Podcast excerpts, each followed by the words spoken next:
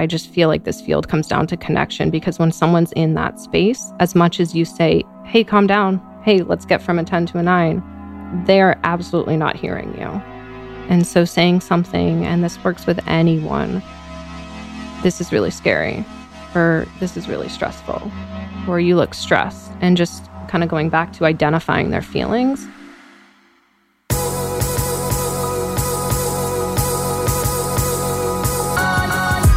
You're listening to the Almost 30 podcast, hosted by Krista Williams and Lindsey Simcik. Almost 30 started as a conversation about the transition from our 20s to our 30s. But then we realized life is full of transitions. So we expanded our mission we are an intuition led, wellness focused lifestyle podcast that promises to deliver authentic conversations, diverse points of view, and insights rooted in optimism, growth, and intention. The Almost 30 Nation community is a group of purposeful dreamers who are smart, passionate, and always seeking the full potential in every aspect of their lives. At Almost 30, we're making magic together. We dream it, and then we do it. Thanks so much for tuning into the Almost 30 podcast. Here we go.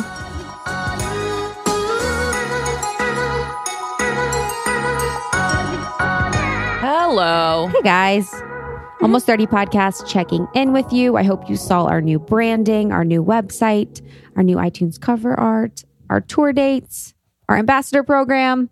Feel We've like been, a new woman. New woman. We we just give birth. We've been busting our asses, us and the entire team, Chloe, Kayla, Tiffany, Shara have been working our asses off for the past couple months. And it feels so good to share everything we've been doing with the world. Truly. Uh, so, as Krista said, we have our new iTunes cover art. Peep it, share it. Um, and we're just putting out a new, more mature, evolved, but still fun and us vibe and it feels really good. Yeah, I hope you like it. Ambassador Program is a way for women of the Almost 30 Nation community to create community where they are. So we were so inspired being on tour last year. We wanted to make sure that every city had access to creating such magical events where they were. So we wanted to empower the women of almost 30 with our ambassador program to have these awesome meetups, these book clubs, these volunteer events, these yoga events, whatever it is in their cities, even if it was in Minnesota if it was in Rhode Island. We have one in Costa Rica. They are everywhere. So make sure to check out almost30podcast.com to see if there is a ambassador group in your city. And if not, email community at almost30podcast.com about starting a group where you are. And we have our tour dates live now on the site, almost30podcast.com. And we're really excited to be visiting 13 cities all over the world this year. So, in addition to our domestic stops, we are visiting London and Australia. So if you are there, let us know we are coming. We always love when our listeners reach out and they help us. We just, it's vibey. It's so fun and it works so well. So we'd love to connect with you and work with you on these events. Yeah, means so much. Yeah. I was just looking at something on Twitter about someone having dreams lately. And I feel like in the group, so we have a secret Facebook group where people of almost 30 connect. There's like 10,000 of you guys. And so many people have been talking about dreams lately. How many dreams people have been having? I've been having some wacky dreams. Wacky. For the past months, I've been having insane dreams every night. I think it's ever since coming back from Costa Rica too, and then also traveling gets me all weird. Is and it's weird because I've been looking it up. Dreams are when you're in the deepest state of sleep. But for some reason it never feels restful to me. Yeah. So it's confusing because like that's what happens in your theta dream you dream in your theta theta wave state but and that's your deepest state of sleep. But it's weird because i assume whenever i'm dreaming that i haven't slept well because i never feel rested. It's because yeah i feel like my mind's going so fast and i'm having to kind of like navigate or figure out how to get out of the dream or navigate through the dream. And i wake up exhausted. Exhausted. What have you what have you been dreaming about? Mine was the pregnant snake the other day. Oh, yeah. There was a pregnant snake in a tree and it had a child in its belly, which mm, was interesting. Like ate it or That's exactly. I think birth. it ate it and I think we were scared of it. Mm. Most of my dreams are obviously scary. Most of them involve houses. I'm usually in a house that's like very complex, lots of rooms, mm. and it's haunted. There was one I was in, it was like a Victorian style house and I was like trying to buy it. I write down my dreams now. So that's like a practice that I have wanted to do. And now in the morning, you know, except when we've been on the road, I will write down my gratitude, my goals of the day, and then my dreams just to mm-hmm. get them out so mm-hmm. that I have a place to kind of look at any patterns or reoccurring themes. A lot of times it's people that I've been watching if I'm watching YouTube. Uh, so, you know, just taking into consideration the fact that like that stuff is imprinting on my subconscious when I'm going into that relaxed state of watching trash. It's like it actually is sticking there. So, kind of being conscious about that so that I can kind of clean it up sometimes because the more thoughtful I am about my sleep or my process to go to bed, if I'm meditating, if I'm not watching TV, if I'm just reading or relaxing or really being mindful, I'm not really having crazy dreams. Mm-hmm. And because Justin likes to watch TV before bed, like is obsessed with it, I kind of, you know, go to bed after watching like Yeah. workaholics, Yeah. Totally. you know. Totally. Yeah, I don't even I, I actually don't remember my dreams that often. I just like know the feeling when I'm in them and then like during the night, I'll kind of wake up half awake and be like, "Oh god, I don't want to go back in there," or it's just feeling weird.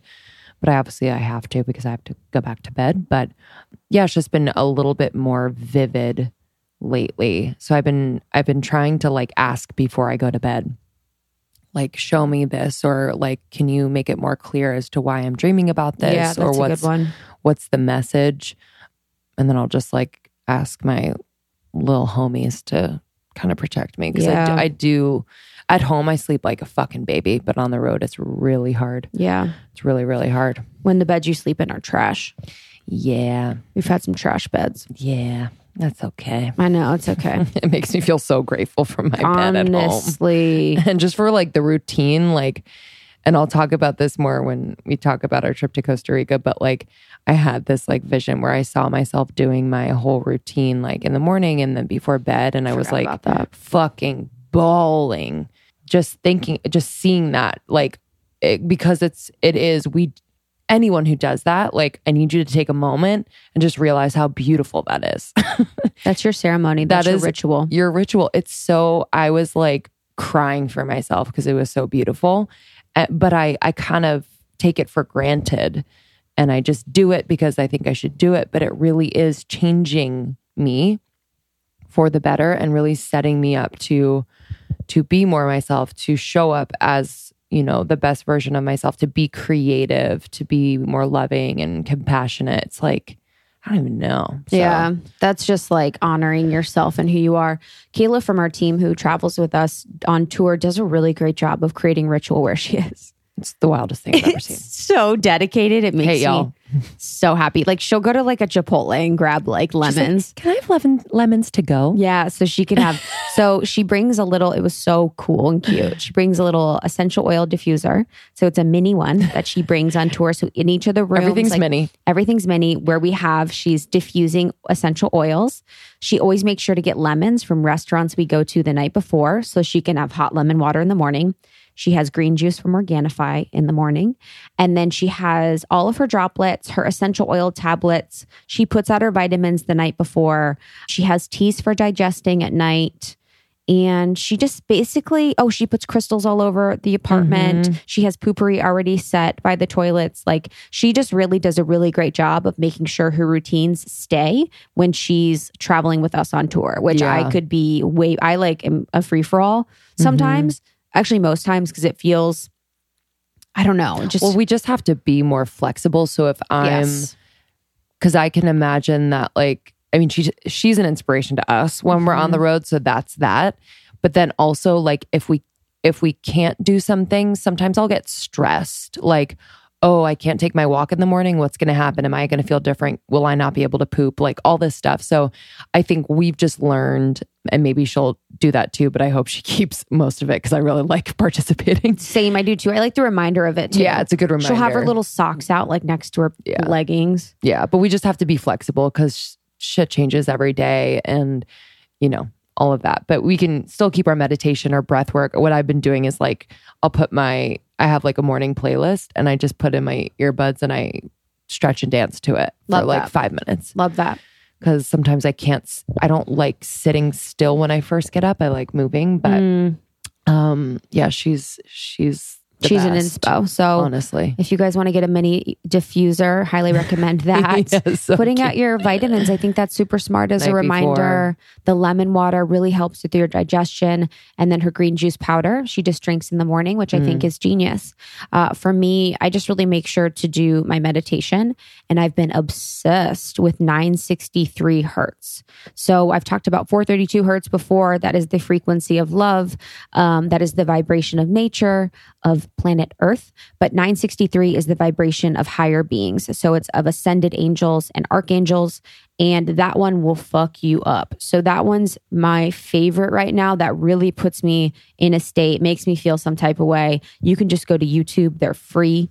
Uh, find one that you like, find one that interests you. And I really enjoy that for my meditation practice. I can't listen to it otherwise just because it's too trancy.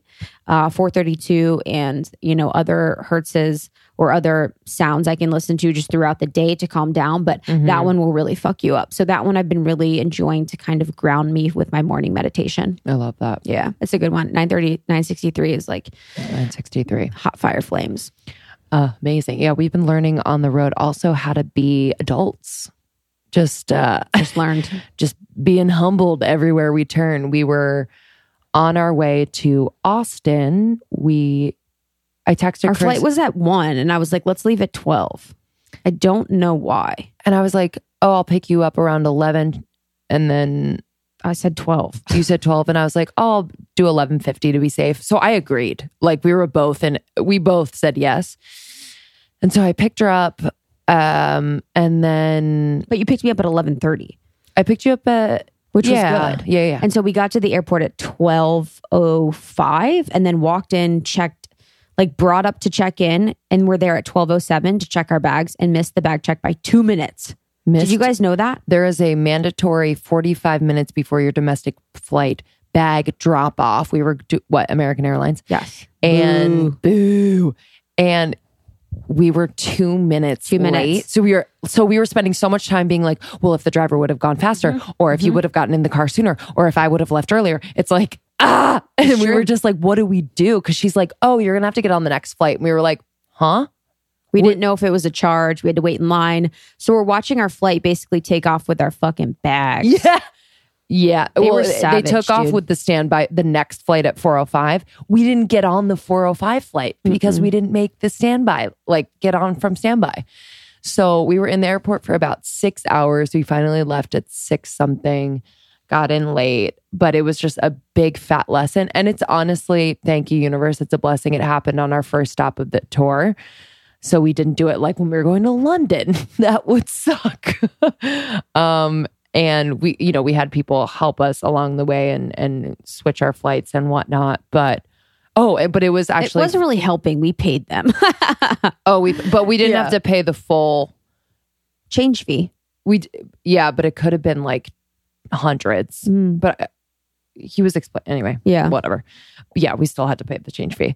Um, but we were like waiting in the airport, and my cousin was coming So in to visit LA. Um, here, like meeting his friends, and I never see him. He has like three kids, like doing the dad thing, and uh, and you know family thing, which is amazing.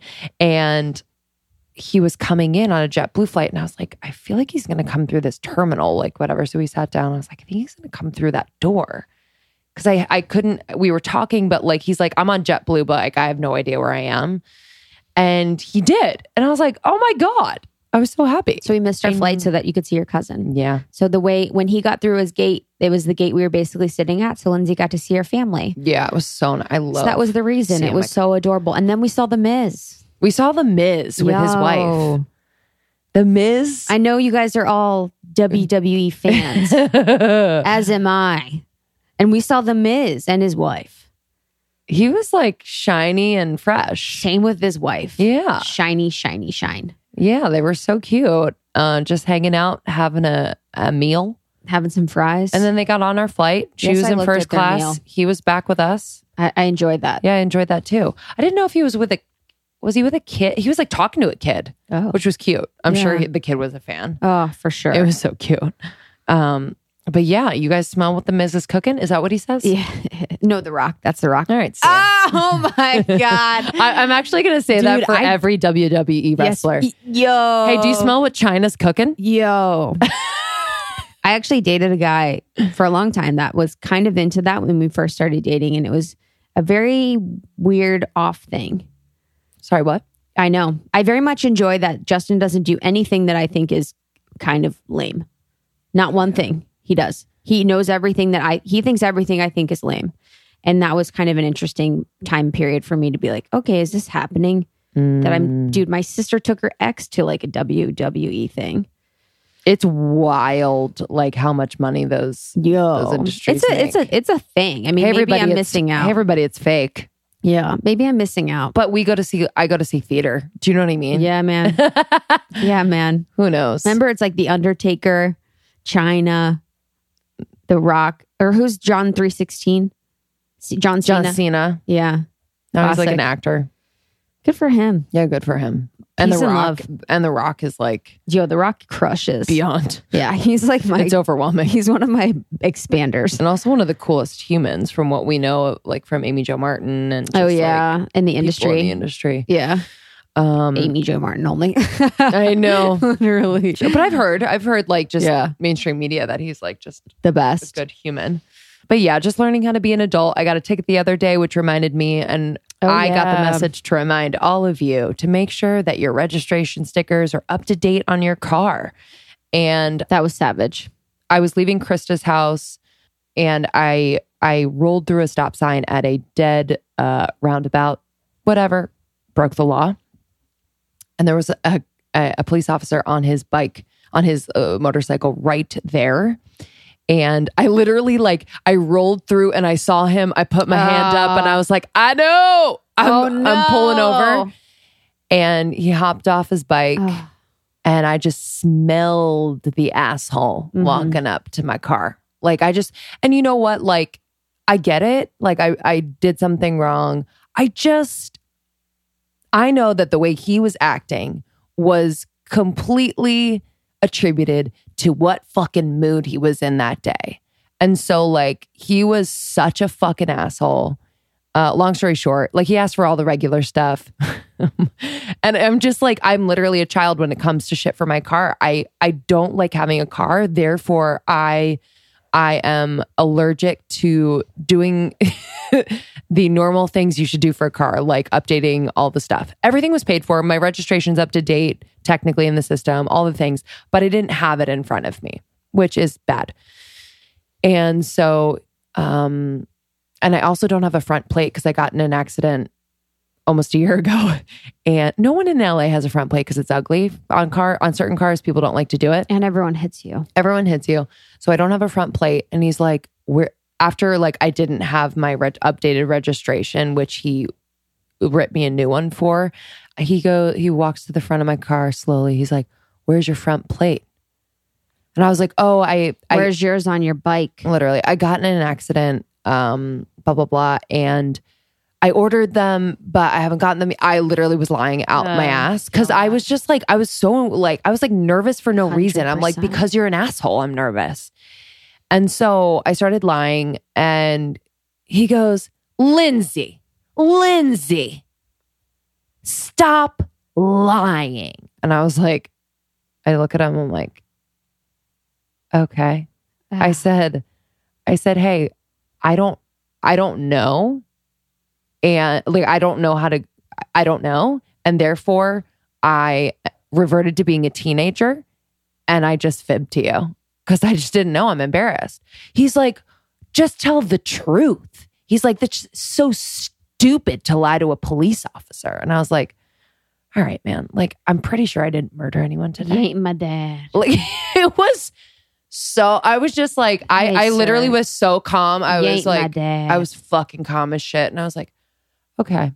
Like I really I and then I had to like cry and shake it out after I left him because I was just like this is so stupid that he his energy was so strong and dickish. My thing is, it's like, please, sir, pull down a block and look up the people shooting I know. up around the corner. Honestly. Anyway, So just make sure everything's up to date in your cars. Like, just save That's the yourself point of the this headache. podcast. Thanks for joining, guys. it's We'll a good reminder. week, to be honest, You know, because I need to pay my ticket. I have a ticket. I forget what I got it for. This one's going to be a deuce, a deuce, whatever. I, I think you'd be surprised. The one I got recently wasn't that bad, but yeah, I don't care.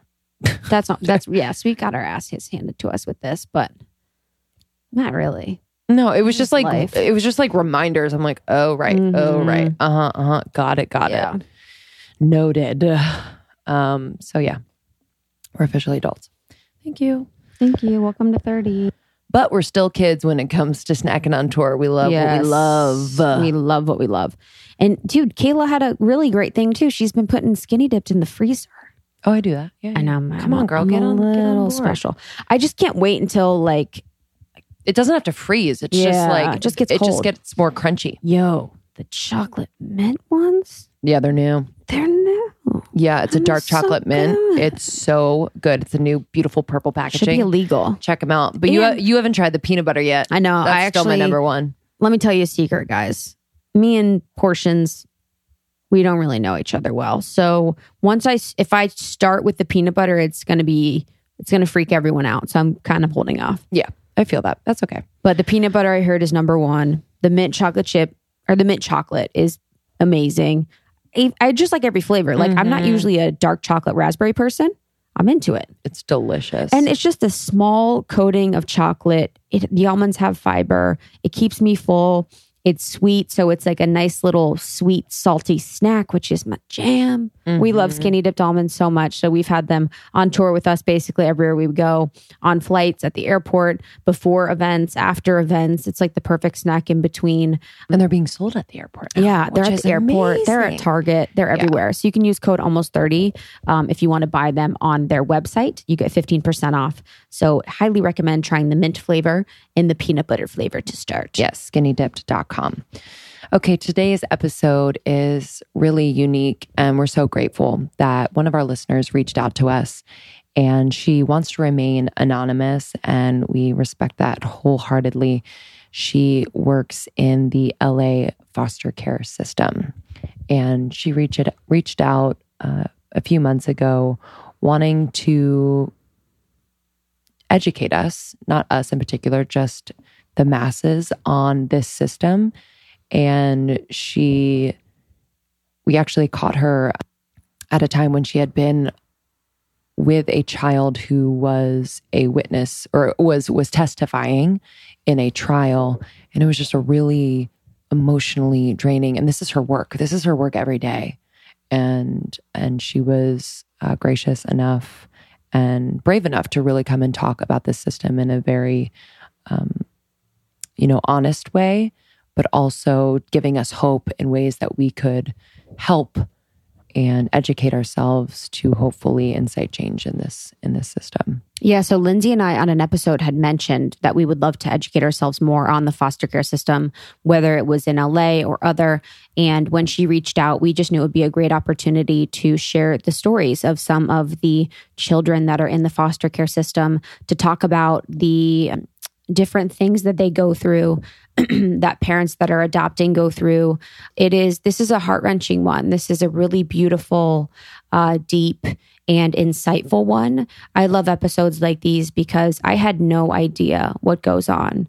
And I really just want to be as educated as possible in all aspects of my life. So by listening to this podcast episode, you are learning about the foster care system, which, if you are adopting or if you're not, is important for our lives as citizens of communities.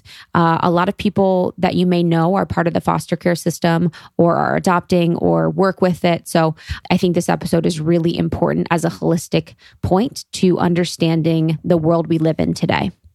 So thank you so much to our listener who, again, is remaining anonymous, but this episode is one that you cannot miss. So if it resonates with you, if you or you feel like anyone should learn more about the foster care system, please share it with them. Uh, share on Instagram, tag us. We always love to see that. We read and see every one of them. And if you're called to, please rate and review on iTunes. It helps us so much. So, yeah, We love that. And please visit almost30podcast.com. We have our tour dates live. Our ambassador program is live. All things almost 30 on almost30podcast.com, newly rebranded. We're super proud of it. So thank you for visiting the website. Yeah, we'll see you on the flip. Okay, LA friends. Are you guys about getting that money, honey? Cha-ching! uh, there's an amazing experiential pop up that is happening in Los Angeles starting on April 17th through May 19th. And it's all about getting that money, honey.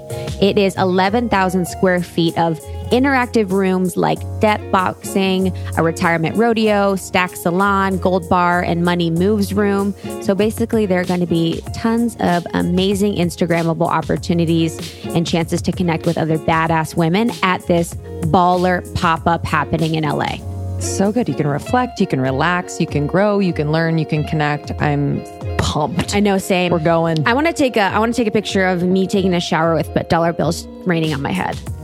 Oh, okay. It's like a vision board. I will take that picture for you. I know. I'm gonna have. A, I need it. Uh, if you'd like to go to Stack's house in LA, uh, tickets are available at stackshouse.com, and you can use the code almost30 and receive a special close the cap 21% off tickets through May 1st. Yes. So that's stacks S T A C K S house.com. Use the code almost30 for 21% off tickets.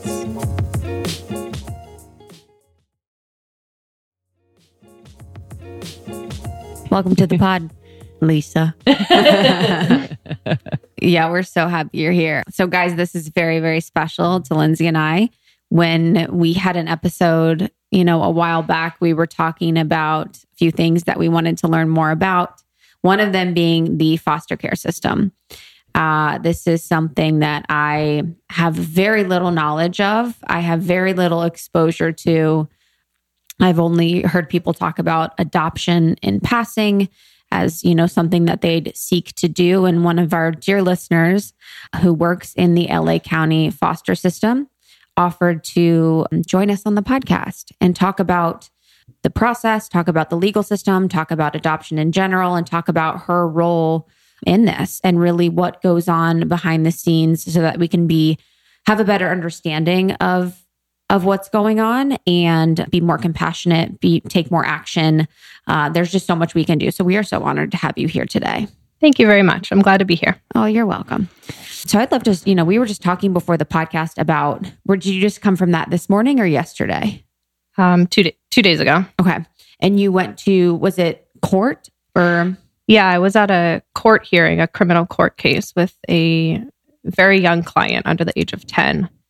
And I've been preparing my client for about two to three months uh, for this criminal hearing. And she did have to testify against her perpetrator in court. You know, she really prepared her testimony about the sexual abuse that she encountered with him, how this trauma has impacted her day in and day out. So it was really my role to be there as her support in that trial. Um, I was there on the witness stand with her, and we actually had a therapy dog, which was so Oh. beautiful and so healing. But just imagine sitting 10 feet from your perpetrator who you haven't seen for three years since the abuse and telling your story to strangers in a courtroom.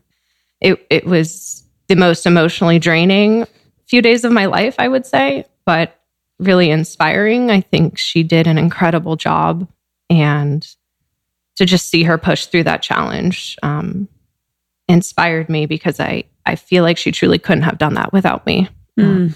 Are children do the, do the chil- the child do they have the choice to be in court? Like, are their parents giving the permission? Like, how does that work? Because I can imagine that just being in court itself is traumatic. Yeah, you know, a lot of our children go through dependency court, and that's a very different situation where that's more about the foster system and either reunifying with their biological families or foster families or adoptive families. But this was different. This was cr- criminal court. And I've act- I actually fought with this district attorney for the past three months for her to not testify. I came up with hundreds of ideas from a video Skype in my office three hours away to putting up a barrier in front of the perpetrator to having her do it in the courtroom next door so she just does not have to see the perpetrator. So we came up with many ideas among many plea bargains bargains as well with this perpetrator. And the perpetrator and his attorney um, refused all of these. I think they were really unfortunately banking on this young child's messing up if you will. But she did amazing. We haven't gotten to the sentencing yet but um, we're all very hopeful that he can get the charges that he deserves just because you know, if he's out there, we don't know what else he's doing to other other people. Wow. So, and I'm crying right now. So the DA, this is what's frustrating is like, so why does the perpetrator have the choice to like have her come in court or not? Well, like, it's his attorney and our attorney yeah. who've actually been bickering for three years now. I mean, I my client I said is under 10, but this abuse happened three years ago. Wow. And I think what's even more heartbreaking is she's she hasn't really been able to heal from her trauma because she's been waiting 3 years for this trial. So, you know, they've just really gone back and forth the past 3 years and I feel like as hard as this was, like a weight has been lifted off this girl's shoulder. Mm. And the day after, she turned to me and she's like, I'm ready. And I think she's just ready to move on finally and like start her healing process. A fucking 10 year old. So this happened in the foster care system? Or no? You know, every client's different. I, I don't want to get into each yeah. specific client's yeah, story, but um, yes, there's hundreds and thousands of abuse stories within the foster care mm-hmm. system. Mm. You know, this was a different situation where she was living with biological mom and and it was a family mm. friend, unfortunately. So, you know, every every traumatic experience comes from a different place. It's always someone they know. Yeah. And so and I'm just confused too of why children aren't protected in court. Why someone under the age of 15, whatever it is, 12, wouldn't be protected to not have to testify in person. It just doesn't seem right. And because it's already putting it, it's already putting up the the understanding that she might be lying and she might not know. Mm-hmm. It's like, oh, you know, you might not be completely telling the truth. So we need to get you in person. It's the we don't believe you thing. It's the I don't believe you. The justice system doesn't believe you. I mean, it's it's crazy. That's crazy to me. Yeah. I I mean, I agree. It's horrifying. And so what did you so how did you stand strong? Like what's your move? Cuz I'm crying. So it's like yeah. what do you do? Like in that position? Do you cry? Do you like how do you stand strong? Like how do you manage yourself? I cried a lot the nights prior because I didn't know what to expect. I was walking into kind of the unknown and my sole job in that in that situation was to support my client. And so I was honest with her. I was like, "Look, girl, tomorrow's going to be stressful. I'm scared. I don't know what to expect. And we're going to get through this together. And so, number one, I was honest with her about my own feelings, which I think role models for her. It's totally okay to be stressed and have all these feelings come up. In the courtroom, unfortunately, I, I couldn't really show emotion because I was, again, on the witness stand with her. And the jury would maybe think I was trying to tell her something. Um, so, the minute we all walked out of the courtroom, I I took a moment in the office by myself um, and I just kind of let it all out. And then I've thankfully taken the past three days off work and just kind of done my own thing for myself, whether that's exercise, talking, writing um, about this experience. So, you know, I, out of all of these hardships, I try to find the beauty in it. And I know this this girl could not have done it without me and i and i pride myself mm. in what i did for her. Hell yeah. It takes a special type of person to do this work. You know not everyone can do this. So what what drew you to this type of work? And what about the way that you know you grew up kind of set you up to be a facilitator in this way? Yeah that's a great question. You're right. I think it does take a special person. I've always prided myself in my ability to build relationships with people. And I feel like this field and what I do really comes down to relationships and connection. You know, looking back, middle school, high school, college, I feel like there was a lot of people who would approach me with their challenges and just need support from me. And I, at that period of my life, I didn't really know what that meant. you know, for example, my junior year of high school, I was matched with an incoming freshman to help her out. Um, and one of the first few days, she approached me, said she thought she was pregnant. She wanted me to take her to Planned Parenthood. I literally had known her maybe two days, but I just got my license. I ditched school. I took her in my car, which was illegal at that time, and I drove her to Planned Parenthood and I spent the day with her. And I just felt like she was approaching me for whatever reason. She saw something in me. You know, I I chose to do that. And I think moving forward um, in my life, I've just kind of always had those experiences where people would seek support from me, and I was happy to give it. I always knew I wanted to be in the helping profession, and I've I definitely explored other realms. I wanted to be a physical therapist at one point. I'm I'm an athlete, and I've gone through a lot of injuries, and that was something important to me. Um, so I just knew I always wanted to be with other people, not sitting at a desk job nine to five, and just always interacting with humans. What happened to the girl just to close the loop there? Or what, like, so you took a moment after kind of re- recuperated, you took some, took some days off. Where does she go? And what, what happens to her after this? So, where I work is actually a group home. All of the children that I work with um, have been removed from their homes and they live with us 24 7. And so she's back in the group home where she lives with us. Um, we have staff 24 7 there, and I've set up a specific staff member to support her every night at bedtime for the next week. And really, it's just about me checking in with her now in our therapy sessions and starting that healing process with her. But, you know, she does have the support. Um, unfortunately, it's not family right now, given her situation, but it is adults she trusts that she's been living with for eight eight months or so. Mm. And in the, so that is something I'd heard about in the foster care system, you know, every city that it ha- it ha- it happens in almost every city. So what is it about the foster care system that's riddled with abuse or why do you think it's so prevalent? Yeah, I wish I had answers. I think a lot of it comes down to education. For example, LA County I I think has the worst foster care system. I think it's truly a pub- trauma is a public health epidemic, and people don't know about that. So I think a lot of it comes down to education. You look at Los Angeles County, for example, and when people think of LA, what do they think about? Hollywood, film industry, movie stars, celebrities, and there's a whole other side to this this city that people just don't know about, and and that's in every city. That's especially big cities, New York, San Francisco. Um, so education, um, getting the word out, um, letting people know that there is suffering, but there's also ways to move past that. And again, like I said at the beginning, I think that comes down to connection and relationship with people. And whether it's working with a child with severe trauma or just hanging out with a friend or passing someone on the road in the car, like build a relationship with them. Like be be kind. um, try to build a relationship with people.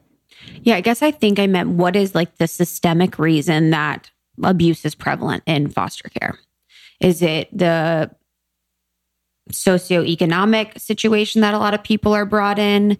Is it drugs? Is it location? Like, what is it about the foster care system that kind of has that happening more prevalently? Okay. You know, I, I definitely think it comes down to money, unfortunately um, very underprivileged families. A lot of foster families, unfortunately, want to foster children for money, not for the relationship. You get money when a child comes into your home. And unfortunately, there's different, um, I guess, ratings or numbers of how much money you get based on how severe the child's behaviors are. Do they regulate how they use that money? Absolutely. So they um, monitor what they use it. For. I know it's f- supposed to be for the child, but if if you're saying that they foster because of the money, are they using maybe like $200 of that for their own and then they give the rest to the kid or does the foster system regulate how they use the money? They try. Mm-hmm. Um, the social workers, the county social workers on each case definitely try. But, um, you know, it, it really should be going to rent to money to food and to clothing for the child. Mm. Um, and some families will have five, six foster kids in their home. And all of those kids have been removed from their original homes with, due to severe neglect abuse. And uh, who knows what's happening in those foster homes when all these young kids are sharing bedrooms together. And, you know, there's one or two parents for six kids. So and then the cycle just continues. How, what's the ratio, just to give our listeners an idea of like the ratio between social workers and kids in the system? Because it seems like it's overburdened. So, like, and why they're unable to, I mean, I'm sure they're trying the best that they can, but just unable to monitor as closely as they would want. Yeah, I don't know the exact number, but I've I've had county social workers I work with who have up to 80 or 90 kids on their caseload. Um, and they have to visit each of those kids once a month but those visits are usually three minutes. Are you breathing? Let me check in on you. Okay, you're good. I got to go to the next kid. And I guess that leads into why I chose to be take more of the clinical route. Like I really wanted to do the one-on-one therapy. I didn't want to do the the county work, for example. I wanted to do the hard clinical work in the office one-on-one with the child and I spend hours and hours with them and their families I was thinking about the money thing with the families, and then you mentioned something about the ratings too. So, does that mean that someone, say they were, you know, they had severe developmental disabilities, and then they also had, um, quote, quotes, behavioral issues, they would have a higher rating, and therefore the family that takes them would get more money? Correct. So, some kids you can take in, and it will be around six to eight hundred dollars um, the kids that I personally work with are in the highest level of care, literally under prison, essentially. And some of my kids' families will get over $2,000 a month. And if you think about it, you take in two to three of those kids, that's $4,000. What kind of? A hundred percent. Wow. You know, where does that money go? Wow. What is the, like the, the vetting process for these foster parents? You know, like, is it, one there's a vetting process and then second part of the question is like what is the education for them or the resources for them while they are fostering these kids? So it's not just like okay yeah you're good to go and then they just like like the butt kisses them. what movie was that? The butt butt kisses where they got oh, all the adopted movie. kids just for the money? Oh that's fucked up. Yeah. I'll show you. Yeah. I don't know. Um i mean there's definitely a lot of training. Okay. So especially when you take in these higher level children who need a higher level of care, there's lots and lots of training, understanding trauma, understanding parenting skills, understanding the best school programs for them. I mean, there really is a lot of training, and they have to pass those trainings and get certifications. There's drug and alcohol abuse trainings. And then they do have the county social worker that checks in with them that really can communicate with them at any time for support. And then there's a whole team of clinical support when the child goes into the home. So, myself as a therapist, and there's a behavioral support. There's what's called a facilitator who facilitates and organizes meetings, and which are really weekly. There's the school team because these kids mostly can't function in the public school system. And so they all have what's called IEPs or individualized education programs. Um, so there really is a lot of education and a big support system, there's just drastic numbers of foster youth and not enough families. Mm. I think there's 30,000 foster youth in LA right now. Oh my um, God. You're doing a really great job, by yeah, the way. You're doing an amazing mm-hmm. job. So I hope you feel good. And I know it's hard sometimes to talk about this and it's very serious, but just know that you're doing a really great job. Thank you. Also, the Butkus family, it takes two one of the Olsen daughters was with a family that was an adopt. They had called the butt kisses, and they had mm. like ten kids. Hmm. Remember them? Oh, and they yeah. got kids to get money. That's right, but they probably made a joke out of it. Yeah, k- kind of. It kind actually of? wasn't. They were bad. Like it kind of. Wow. It was interesting because I thought that was the only. I knew that because of that, wow. which is very weird. You wow. know, I was like, I actually watched It Takes Two like last night. like a year, like a year within the year. But it brought that up. And I thought mm. that was like very interesting because she wanted to escape because of that. They made the kids work mm, wow. on the thing wow. at the junkyard, whatever. Yeah. Well, speaking of movies, if people want to kind of get a sense of what I do, I don't think this is completely accurate, but there is a movie called Short Term 12 on Netflix. Whenever I mention my my job or role to some people, they always mention, oh, is it like short term 12? So again, it's not a completely accurate depiction, but it is about kids with trauma living in Is a group docu- home doc facility. like a- no, no it's- movie. Okay, cool.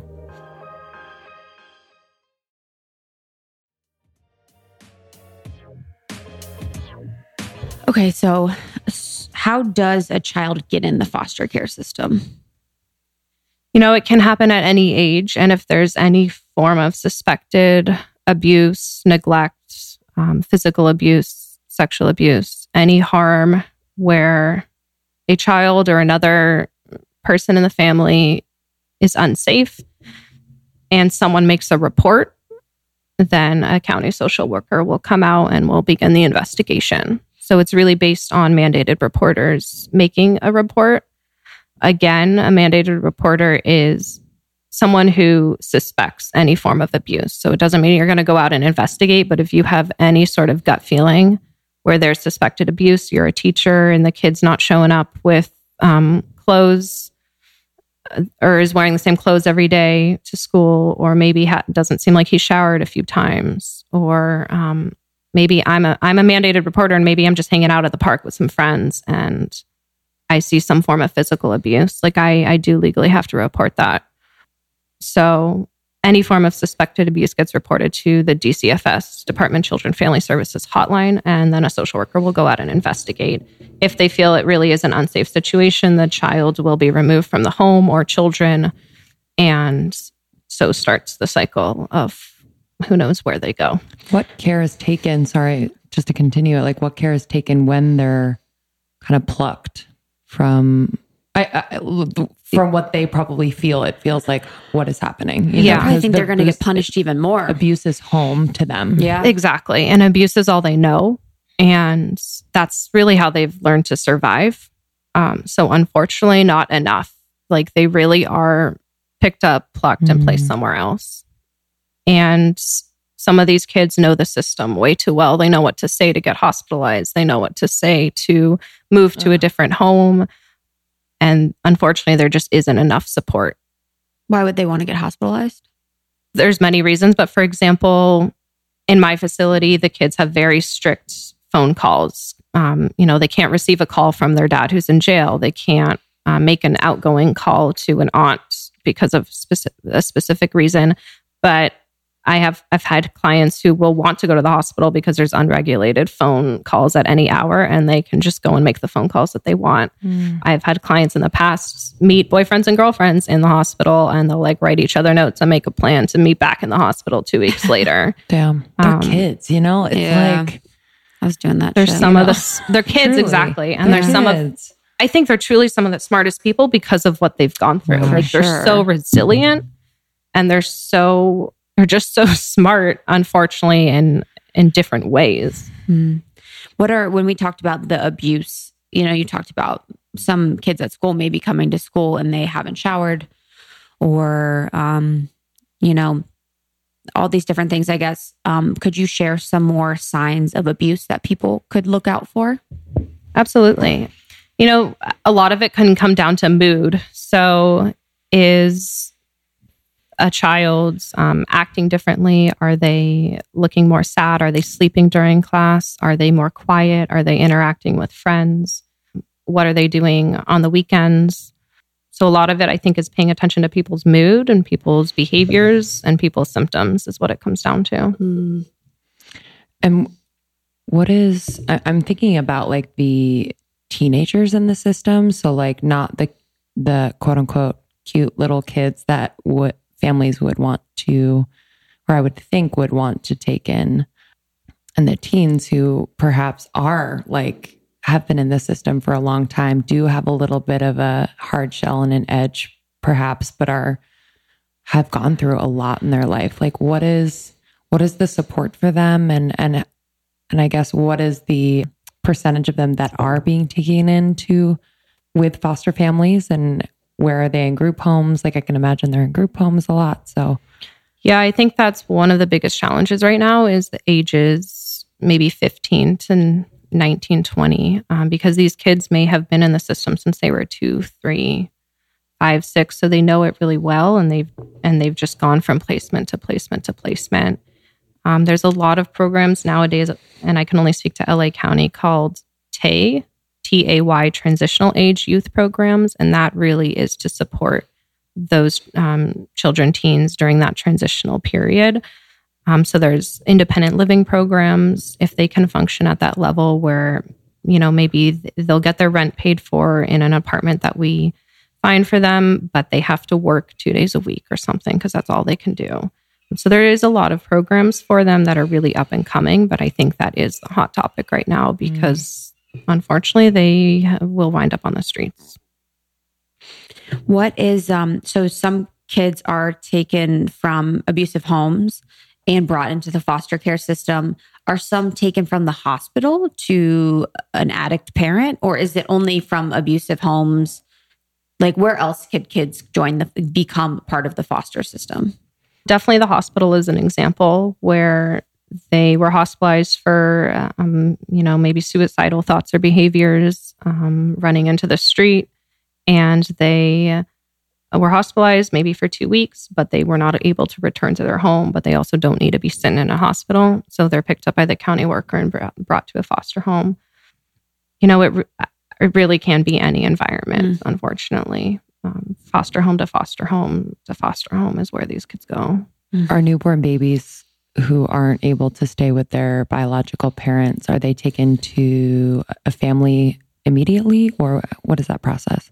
Um, you know, I've never actually worked with infants, but I've had clients who have had siblings born and um, the mother was on drugs or did uh, drugs in utero. And so the, the baby was born in the hospital and, and immediately brought to a new home.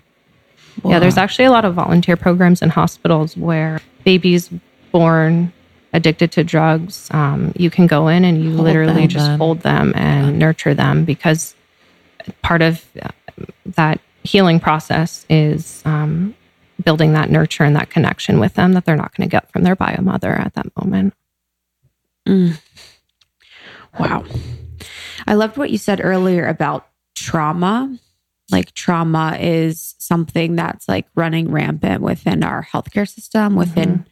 You know, the foster care system. And it's really the world. You know, there's so much trauma. Like if you looked at it at a high level, the trauma is really creating these situations like the one you talked about earlier today, like the foster care system being so broken, like our political system being broken. You know, it kind of rules a lot. And um, from your perspective, you know, working with these people one on one, how do you identify their trauma and kind of like work with it?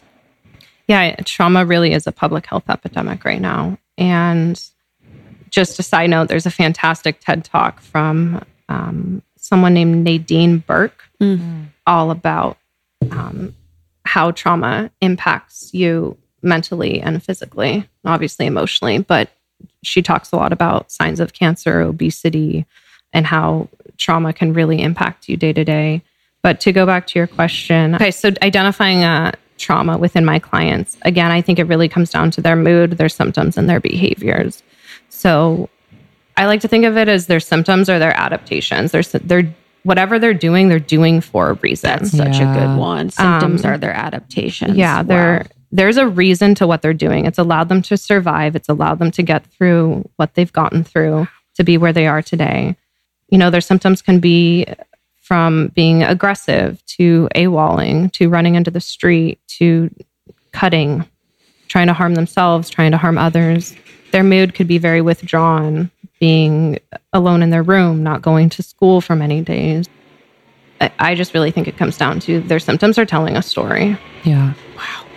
The symptoms are the adaptations or their adaptations is like actually mind blowing to me because even outside, you know, so looking at the foster care system and the children within it and, and what you were talking about specific to those situations, but also pulling it up to the macro and thinking about me mm-hmm. or the next person, you know, say someone struggles with anxiety, like their body and their mind are adapting to the situations that they're putting themselves in.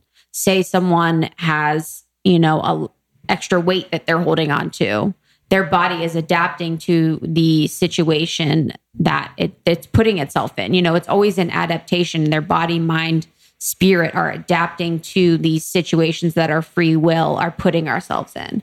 Um, so, you know, these people in the foster care system are not putting themselves in these situations by any stretch. That's not at all the correlation I want to make. And I want to make that very clear. But what I'm saying is that, you know, for people that have free choice and maybe having anxiety, depression, weight gain, you know, unhappiness or whatever, it's like a lot, oftentimes these are the symptoms of what they're doing that's causing it.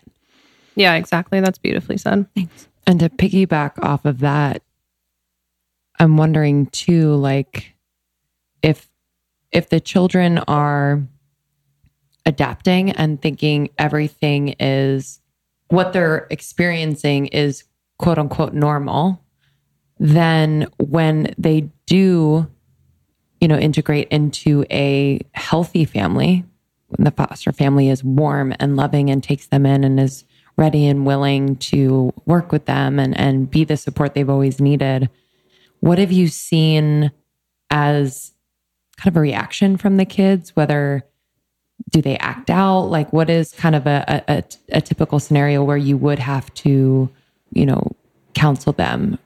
Yeah, I mean, imagine just being picked up where you are and placed in a new home right now, whether or not you have severe trauma, severe mental illness. I would act out personally. That's frightening. So there are fantastic foster families that yeah. come across. There truly are. And no matter what, the kids will act out because they're not with their biological families and they're with a stranger.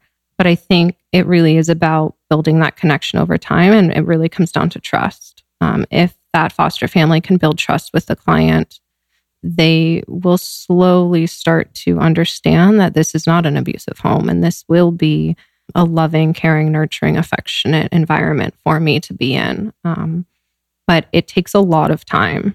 And, you know, where do we find time? It's hard, you know?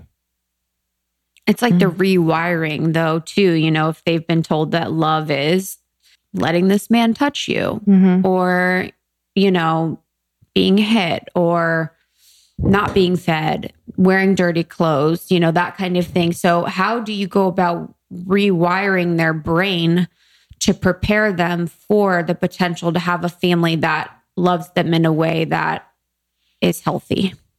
Yeah, that's a great question. There's actually more and more research nowadays where um, that's showing that the brain can be rewired over time. And personally, and what research is saying, a lot of it does come down to connection and role modeling and showing these kids that there isn't harm in these families and that there is love and that there is trust. I guess I'll go a little bit into the brain, if you don't mind. And I'm not a mm-hmm. neuroscientist, mm-hmm. so I will share a little bit about the work that I do.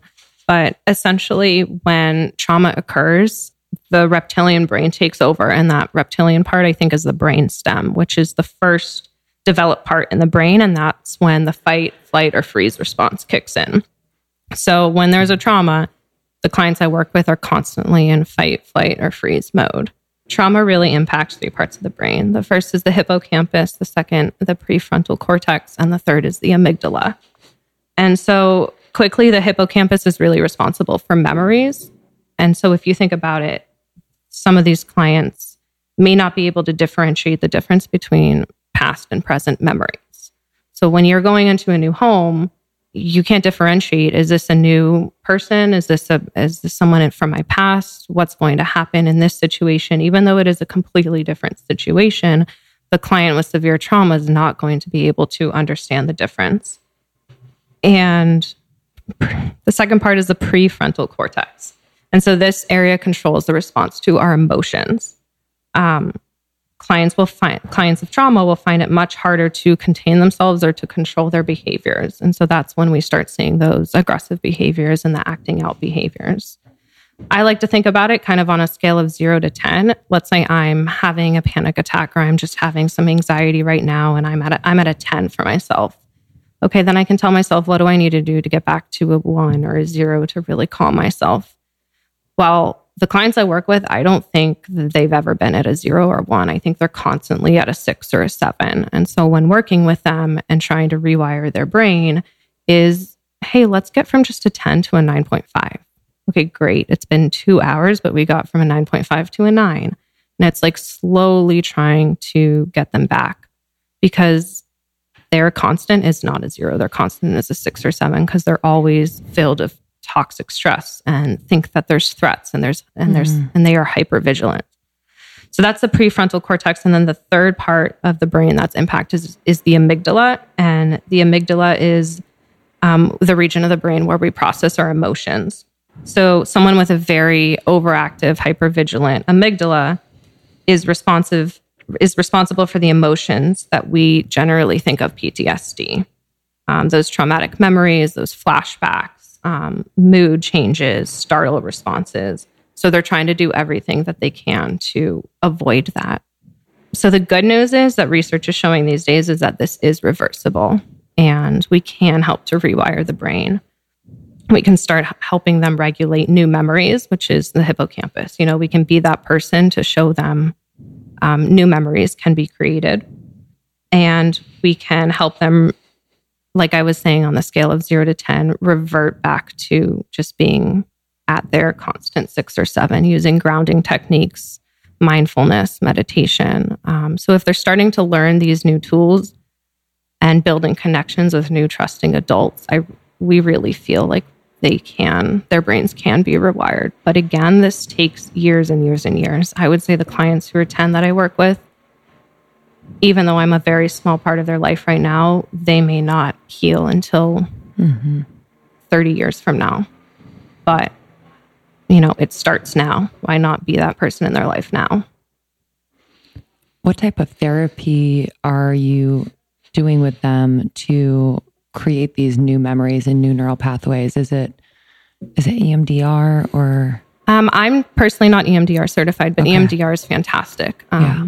If you've heard of it, but what I do a lot is cognitive behavioral therapy. Okay. Um, which is really helping the client connect their thoughts, feelings, and behaviors and changing those negative thoughts. I also do a lot of play therapy with the kids because I work with very young ones. I do a lot of art therapy. And that really just allows me to see what's going on in their stories and in their heads. And because a lot of them just can't verbalize it. I mean, the simple, like, I feel stressed, I feel frustrated, they cannot say. Um, but they can act it out with me or they can draw it. And so I do a lot of art and play as well. Uh, yeah, I think that's a really important thing that, you know, I don't think we talk about enough is like providing children with a vocabulary to express themselves, you know, to say how they're feeling, to talk about, you know, who they are. And I never, you know, was really given that opportunity or encouraged to do that. I don't remember being given like any words to express my emotions or anything like that. And, you know, for lack of not understanding and not knowing that importance, really. But I think that's really powerful. And I could definitely see, you know, that being the case. When we're talking about the ways that they outlash, I guess, or like act the ways out. that act out. Yeah, the ways that they act out. What are some what are some examples of ways that they tend to act out? Wow. Well, I I work with very challenging kids, but I I would just talk a lot about their severe aggression, hitting, kicking, spitting, biting, severe verbal aggression, um, running away, running into the street, climbing, trying to jump off the roof, cutting, trying to find sharp objects to cut with. Mm. There is a lot of sexual acting out behaviors, taking off their clothes. I mean, it really appears and is psychotic. They're completely out of control. And and again, I, I just feel like this field comes down to connection because when someone's in that space, as much as you say, hey, calm down, hey, let's get from a 10 to a nine, they are absolutely not hearing you. And so saying something, and this works with anyone, this is really scary, or this is really stressful, or you look stressed, and just kind of going back to identifying their feelings because they don't even know what's going on in their body at that moment. Yeah, I guess that's like with the trauma, how I don't know if it's the science behind it or just what's happening when you store trauma in your body and it comes out or you, it just stays in there as as energy and and shows up or manifests itself physically do you like how can we explain that I mean, I think you did explain it as people, they will just hold it in because they don't know who to talk to. They don't know how to talk. They, um, you know, maybe will act out in ways that were done to them. So maybe they'll start touching other people because that's all they know. Mm. Um, wow. You know, they will act out physically because it's just kind of like they're holding it in and they'll let it explode. And and I think of myself 10 years ago, I when I had my first panic attack, like I didn't know what that was but I, you know, I lived in a very loving, nurturing environment. Um, I couldn't name it though, and and it took me years to realize, oh, that was a panic attack. Hmm. What is so the is is everything with the foster care system government funded? Do people do you guys apply for grants or how is everything funded? Um, I, I can only speak to LA County, mm-hmm. but it really is the Department of Mental Health and Department of Children Family Services, as well as grants. Mm. And then, so you guys have a grant writer that applies and everything yeah. like that. Yeah. Okay.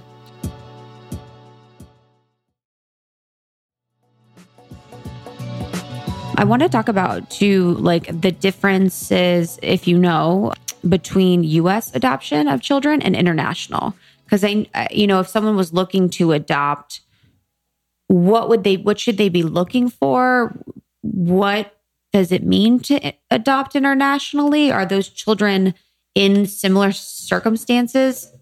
Or like, how do we, because our cultures are so different. So, like, someone that's in Africa that's living, you know, with a tribe in a hut could seem like it's in poverty, but for that tribe, it's normal. So, I just wonder, like, how does someone get determined to be up for adoption from an international basis by an American family? So, personally, I don't have experience working um, internationally, but my understanding here in the US is it it's really connecting yourself with an adoption agency. A lot of adoption families, um, at least that I work with, will want to FOST adopt first. So that's the processes you FOST adopt, they call it. Um, you're fostering the child, trying to get a sense of if you really want to fully adopt them. But a, a lot of it also comes down to age. So you get connected to the adoption agency. And if you want to adopt someone from birth, then maybe you're already connected with the pregnant um, mother and you're working with her through the pregnancy and you, and you adopt them at, the, at birth right then and there. Or maybe you want to adopt a 15 year old um, and you're connected through the agency. And there's adoption events that I take my children to around LA County. Um, hundreds of parents come, mm. you know, from single mom to two dads to two moms to mom and dad, um, just to get to know these kids. And you know, the first one I went to, I felt like I was at like a, a dog adoption. Um, say, it was like... it was a very strange strange experience. Um, but I tell my children like you, this is your choice. Like you don't have to choose this family if they choose you. This is hundred percent your choice. Who do you feel comfortable with? So unfortunately, I can't speak internationally. Um, but you know, there's challenging situations all over the world, and poverty all over the world and trauma all over the world. And so, you know, I would just say get connected to an adoption agency wherever you are and decide if you want to look for a child um, in a different country or here in the US. How do we know? How do we know if it's legit? Because I don't trust anyone. So I'm like, how would we know that that adoption agency is like legit? How is there like certifications or? yeah, there's a lot of trainings, a lot of certifications. The parents have to go through a lot of trainings. Okay. Um, um, you mentioned FOST Adopt. Uh, I I read that it's n- nothing is certain about that process, in the sense that family members who maybe once not the ones giving up the child, but like a grandmother who was like, yeah, no, no, it's fine. Like put her in the foster care system. If she changes her mind, she can come back and say, okay, fine, I want her. And so, you know, for these foster families, one, I can just imagine that like the emo- emotional roller coaster in that way is really trying. Is there any support for them? And then also, like, what are, because I, the foster care system, the goal is to get these kids back with their biological parents or families. But what if they're not like up to standard or par in terms of the court system and what they think and are are judges making the right calls like what is kind of the the state of that now Yeah, I mean, it's a really crazy system. For me and where I work, we do our best to keep the clients with biological family only if the biological family is safe and can keep the child safe. Um, because really, these children only want to be with their mom, their dad, and who gave birth to them. So the court system is crazy. If the parent, you know, lost their child at birth because of drugs or something, I've seen plenty of situations where the mother has been able to go to rehab, been able to get sober, is doing very well, has done family therapy with the child, and the child was re- able to able to reunify with them. And so I I have seen those situations, and they definitely happen, but it takes a lot of work from the parents. Um, and you asked about support for parents. We have what's called parent partners, and so those are um, parents who maybe have been in and out of the system themselves, have their own children, have challenging children, either with disabilities, trauma, whatever it is. But they work um, along with the therapist and the parent to be connected to the parent and provide a support for the parent and a voice, an advocate for the parent in court. Um, so that's the support that that some parents can receive. But again, it's their motivation. Do they want their child back? Um, yeah, there's plenty of situations where a child will be placed in a foster home and, and a biological aunt is found or a biological grandmother, great grandmother is found, and the court and the social worker will investigate if that's a, a, viable option for the child. Just because uh, learning what I've learned over the past few years, some of my clients are most successful when they're with biological family. okay i didn't know if the foster families were like fighting to keep the child if they really it definitely can happen. I, you know, I've heard crazy stories on either end where a child has done really well for five years with the foster family and they're about to sign the adoption papers, and then a biological grandmother shows up. Um, and that's really when I, I as the therapist would advocate, write letters to the judge, write letters to the social worker. The social worker would advocate, and then you would ask the child, "Where do you want to be?" Um, you know, there's horror stories and and amazing, beautiful stories on either end. The judge thing is kind of weird. Like it just doesn't. I don't know. It's like it doesn't. I don't know. Just kind of odd. he's not very cl- he or she is not Yeah. very cl- i guess they read the case but it's not like they are in the homes and Correct. in I've, that way I've had situations where I've written um, letters to the judge advocating for what I feel my client needs, and personally, in the work I do, I think I'm I'm there 24 seven with the kid day in and day out, and I feel I know what's best for them. And I've had judges respond to me saying that was the most beautiful letter. I'm Aw. going with what the therapist says. I'm not going with what the mom says because the mom hasn't seen their daughter in five years. wow okay And so I, you know, I feel like I'm giving a voice to my clients who are voiceless sometimes and advocating for what they need. Wow. Do you live at the home? I personally don't. Okay. We no staff actually do, Okay. but we just have staff 24/7. Okay. There's cottages we call them where the kids live. We have about 50 kids there, Mm. Ages 5 to 18. Multiple therapists, uh, rehabilitation staff, facilitators, parent partners. Um, and and then when a client moves from our group home into the community, into a foster home or bio home, a new team will come in with a new therapist and a new behavior support. And, and that's how the process works. What is the process for getting into the foster care system for you when you're like working for this job? Did you get licensed and then you were like, okay, I'm going to do this? And is there background checks for therapist? Like, I'm sure it's funny because, or this is, I guess, the point I'm trying to make. So oftentimes I wonder if the, what it takes to adopt a child is as difficult as it is for you to get a job when, you know, you're just really looking to help or like, what's the process like for you to get a job? Um, it was very challenging for once I graduated, I got my master's in social work. Um, took me about six or seven months to find a job. Um, once I got my initial job, I was working with similar kids, um, but in the community. So I was driving from home to home to home. I put over 20,000 miles on my car in LA County in two years, not even two years. Um, so I was driving home to home. I was in really rough neighborhoods, um, South Central LA.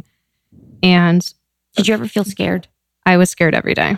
Did you ever Um, have like per, like a personnel with you to make sure? you- Sometimes I would have a team member with me if we were doing like a family meeting, but if I was just doing individual therapy with the kid, which was every day, I was going oh wow. in really tough neighborhoods by myself. Um, what that job taught me more than anything was I needed to take care of myself in the job that I do and in my career and in my profession um, because I can't provide to the kids if I'm not taking care of myself.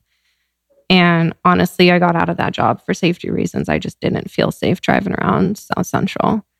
Um, you know, I'm a five foot tall white girl, and I was the only white girl in blocks and blocks.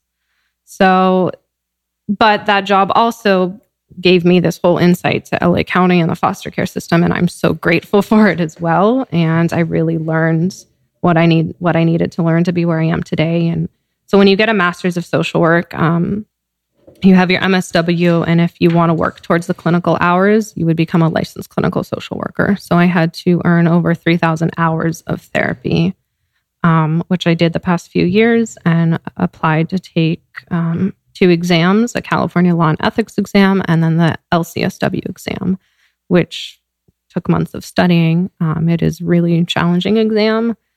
Um, but I took it and now I'm licensed. And so being licensed allows me to open a private practice, for example. It allows me to be a supervisor of therapists. Um, so there's kind of more opportunities I can have as, as I grow my career. Amazing. How do you take care of yourself? Great question. I think it was very tough at the beginning. I was, I felt like I was working 24 7 with these kids because I was receiving calls at 10 p.m. about a suicidal client. Um, and I felt like I had to do everything I could to make sure that client did not commit suicide. So it was really challenging for me to figure out my boundaries. Um, but for me, I would say exercise has always been my number one. I'm a played soccer in college. I'm a huge athlete, and I that just releases all of my tension. Going on a run, going on a walk. Um, the past few years, I was able to get certified in Pilates, so I am a Pilates instructor on the side, and that's just helped me balance out my body emotionally and physically. Exercise is huge, um, and then when I'm when I'm off work, I've just learned like don't answer your phone, don't answer email because the children are with people who can keep them safe. And so I've, you know, putting my phone on airplane mode, putting my phone in the other room. Um, I took email off my phone, for example. Um, and when I'm off work, when I'm with friends or family, making sure my conversations are not about work. And that's really tough. But when I, I love my coworkers, but when I go out with them, it's like, we're not talking about work right now. Um, so it, it took me years to figure out those boundaries. Good for you. What are some sweet stories? Do you have any mm-hmm. sweet little angels at your house that do sweet things? Absolutely. I mean, honestly, I love these kids. I I'm sure they're I cry fun. happiness about them every day. Oh, They're truly inspiring. You know, we had a little boy who lived at the group home, unfortunately, for five years. A lot of laws in California have changed the past few years where you really can't be there more than 12 months. So this was a different situation. The kid was five, there for five years, five to 10. And uh, he was probably one of the most challenging kids the group home has ever seen. And two fathers um, outside of LA were interested. They found him at an adoption event. Um, and we started doing overnights at the house. Um, he was able to meet other two other kids that these two men adopted. And part of my gut was like, is this kid going to make it? Are these dads going to give up? This is a really challenging kid. I don't even think I could take this kid home myself. Um, but I actually just found out a few months ago the dads finally officially signed the adoption papers. Oh, Um, and so, and I've seen the kids since, um, just because it is a small world in LA, and and these two dads are just doing, on the street. yeah, at an event. Oh.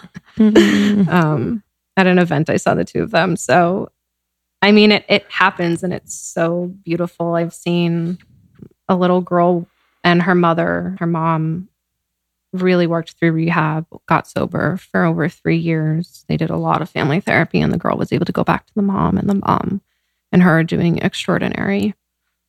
How are the kids to one another?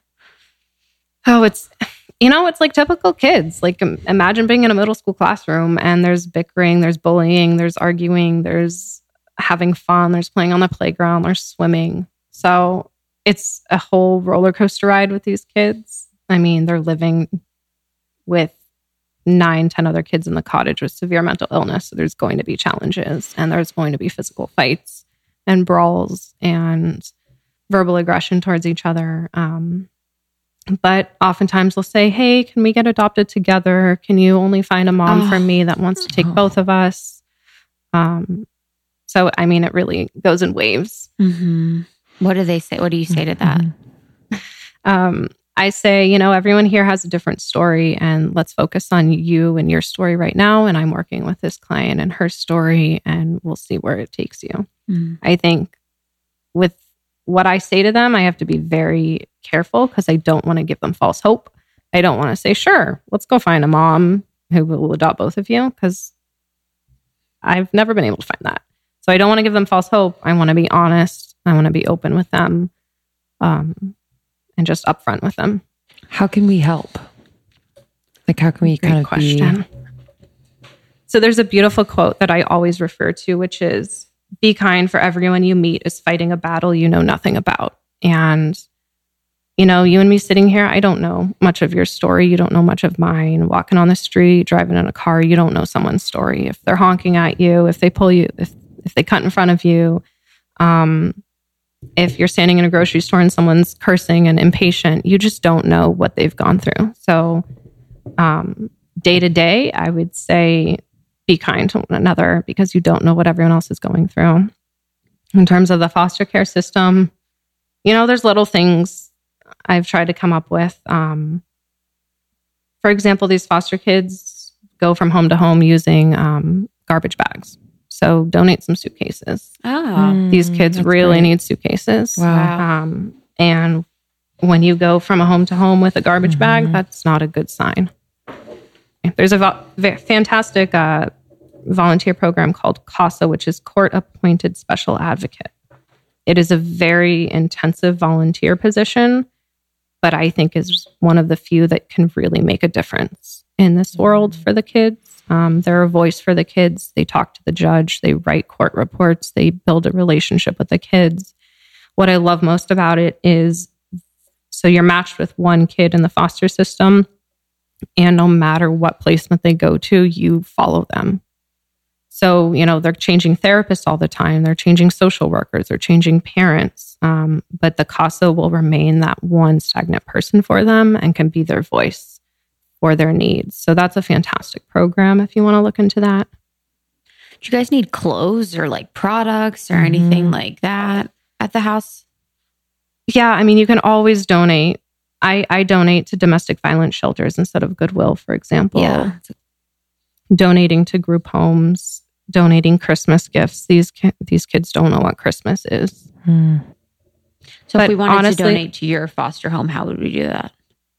I would go to the Department of Children Family Services website yep. of whatever county you live in and call or try to find donation services through that.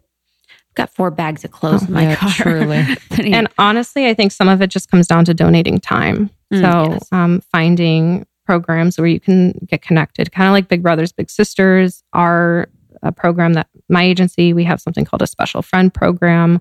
So where you're just being matched with someone with a challenge um, you know, yes, these kids need clothes. Yes, they need Christmas presents, but they also need a human being that they can trust and that they can be connected to. And so, if anything, I've learned it comes down to donating some time once a month and, and connecting with someone. Yeah.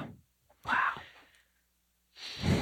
Thanks for the work you do. Mm-hmm. I mean, I'll say it again, it does take a very special person. And I'm so happy that you're taking care of yourself as you take care of others um, and that the kids have someone like you as an advocate for them, as a voice for them, um, as they just learn to use their own voices. Yeah, I'm so grateful you're here. This Thank you. So, so, so, so lovely. I'm so proud to share this conversation with our community and to know you and to figure out ways, you know, to do more in the future. Thank you so much. It was yes. lovely sharing my story and the children's stories. Oh, all right, guys, we'll talk to you next time. Love you. Love you.